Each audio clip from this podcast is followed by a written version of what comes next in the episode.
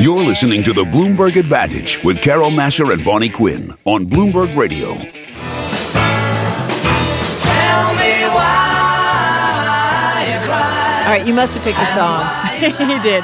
Vinny Catalano is back with us. He's president, global and uh, investment strategist over at Blue Marble Research, based in New York, uh, in our studio. I'm laughing. Um, what do you make of the recent uh, activity? Uh, stock market, you mean U.S.? Yeah. Okay. Uh, Not the airlines. We don't care about that. well, the comparison to American and United, mm, I don't. Um, no comment there. the volatility will it continue? What is it? Is it a signal to you of something more substantial? I, I'm not that concerned about the volatility. I'm more concerned about the uh, some of the indicators that I look at that measure momentum to the market, Like what and measured in, in the form of uh, price and moving averages and all of that. And I've taken what many people know as the so-called death cross, where the 50-day moving average crosses the 200-day. That gives you too many false signals if you don't let it play out a little bit further, meaning that both of the moving averages have to slope in a particular direction of wherever the crossover was, and So and be even careful then, that you don't read it too early. that's correct, and and that's why death cross signals tend to be, you know, uh, too many false signals with that. And and right now, right at we as we speak, we're getting it. We're getting the 50 crossing the 200 day. The price is it, yeah, below. yeah. The slope is down. And over the last 21 years, I ran an analysis, and uh, 10 times it happens up or down, and and it was even actually 10 times up, 10 times down. And out of that, uh, eight of the 10 uh, the signal was whatever the direction that it was moving in. So if it was bullish in spring of 2009, it remained bullish for quite some time. If it was bearish, like it was in, in 2000, 2008, the end of 2000 and the beginning of 2008, it remained bearish. So the signal has a high probability of, uh, uh, of consistency. Now the thing is, uh, Vinny, you you get a lot of momentum, and a lot of people using charts that don't typically use charts, but suddenly they're trendy because everyone's talking about The them. closet and- technicians. Yeah, the closet technicians. How do they impact the market, and uh, is it is it suitable for people to be to be closet technicians? Well, the, the thing that, that about technical analysis is it, my approach to it, which blends it with fundamental analysis also.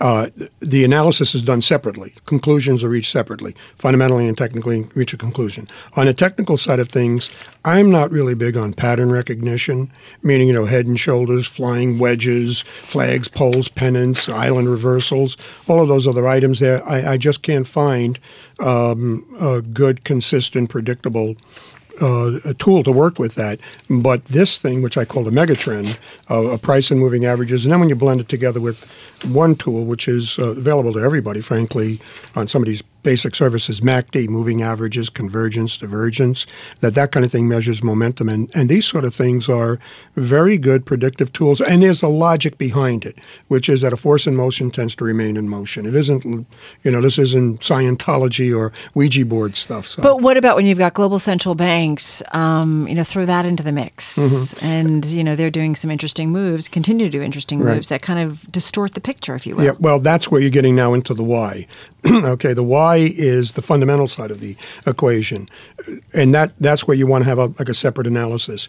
On in, in terms of the market giving you a signal, if it gives you a bullish signal or a bearish signal, whatever it is, uh, except for the uh, the two times, maybe this will be the third, where you have a false signal and it reverses within three months, so you know right away that once you get that signal in one direction or the other, that then you can look for the why. And I'll give you two places to look for it. One we talked about central banks, but the thing about about uh, bear markets is that the why doesn't reveal itself until like six months, eight months, nine months Afterwards. later. Afterwards. Afterwards. Think about Right. 2008 as an example, 2001 as the two most recent examples. So you don't get the why until later on, and that's the characteristics of a bear market.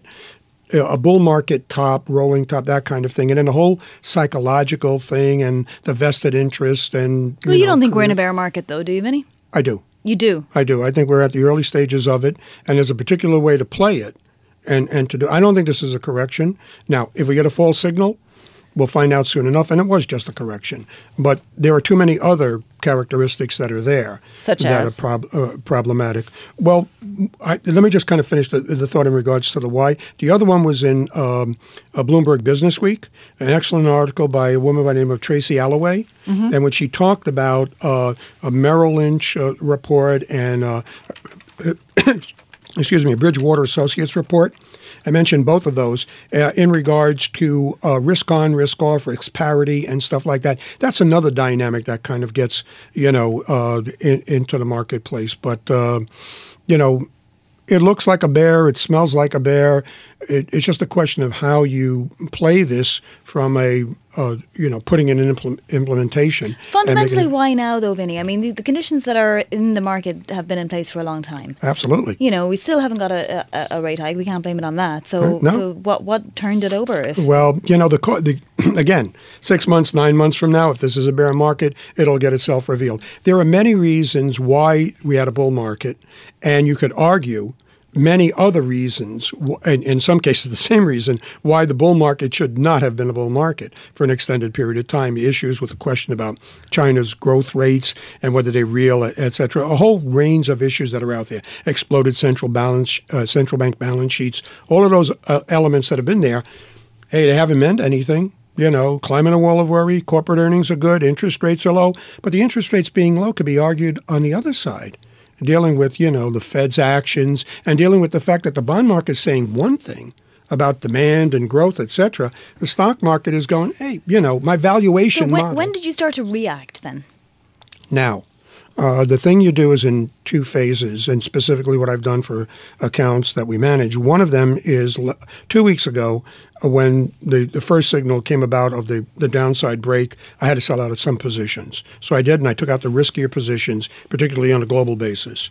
Then today, earlier today, I had to sell the second wave because now it looks like we're getting the second push down. That'll probably take us to 1860, give or take on the S&P.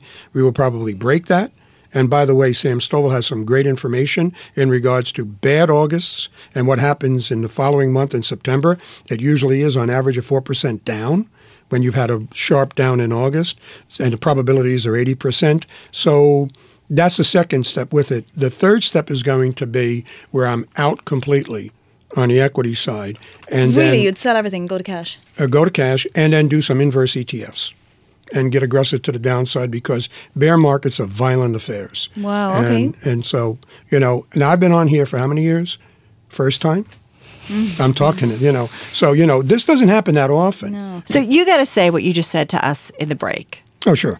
Um, if this turns out to be a bear market, and if it and a bear market means that it manifests itself ultimately in the real economy, in the real world where we all live, then uh, there's a high probability that it'll be worse than 2008-09, uh, mainly because the the conditions that you have now are there's a great deal of um, there was much more flexibility back then uh, from the public policy you know side of things.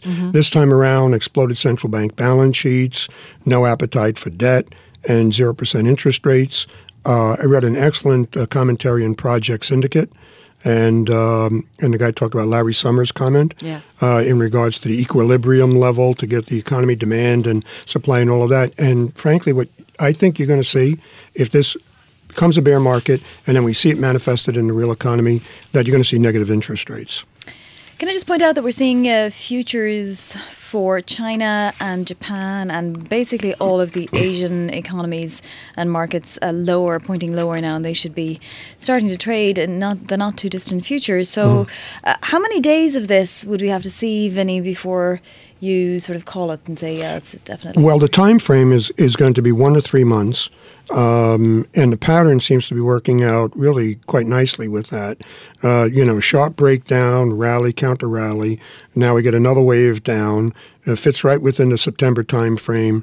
Breaks to a low, maybe a new low. Light volume. Heard the comment before on your show in regards to the light volume. That's good. It all fits right within the parameter uh, of of the beginning stages of uh, of a bear market. Maybe it's just a correction, but most like a bear market. And then with that, then you're going you'll know.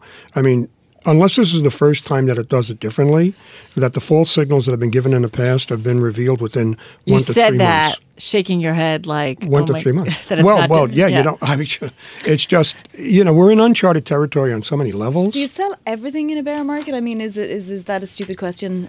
Well, I'm not going to. Okay, Yeah. um, I love water resources, so a bunch of ETFs that clients have uh, in that area. Full disclosure, I and my family do not, but in other ways we do. Um, so water resources is, is terrific. Uh, some things, if you can, you know, wait it out in solar energy, and there are certain areas to be in to stay with. Infrastructure is, you know, a good play, uh, but down to the bare minimum. Uh, out of international issues, concentrate within the United States, concentrate higher quality, certainly at this phase, and then and and this is particularly great for those accounts that are like IRAs and, and all of that. Inverse ETFs. So They- that's they go basically ETFs that go short certain stocks. In effect, yes, they, they go up when the price goes down. What's the real problem here? Is it this prolonged monetary policy that has that finally we now have to pay the piper, if you will? Uh, that's one. I mean, no, I'm serious. Like Sure, what, yeah. what? Because if you look at global, I mean, if you look at economic data, U.S. data has gotten better. sure. Okay. Uh, you look at a lot of other places around the world, it's not so great. We know that. Right. We know China is slowing down. I mean, w- so what is it? It, it's not one thing and it's not one why. I, I believe that it's a number of them.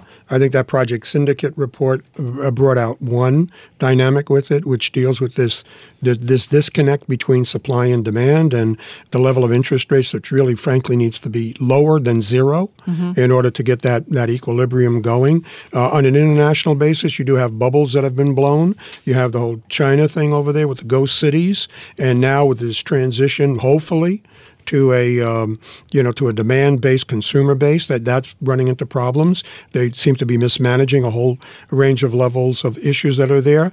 Uh, I'll tell you one thing that I really don't like that almost no one talks about. Maybe Stratfor might talk about this, but no one else that, that I'm aware of.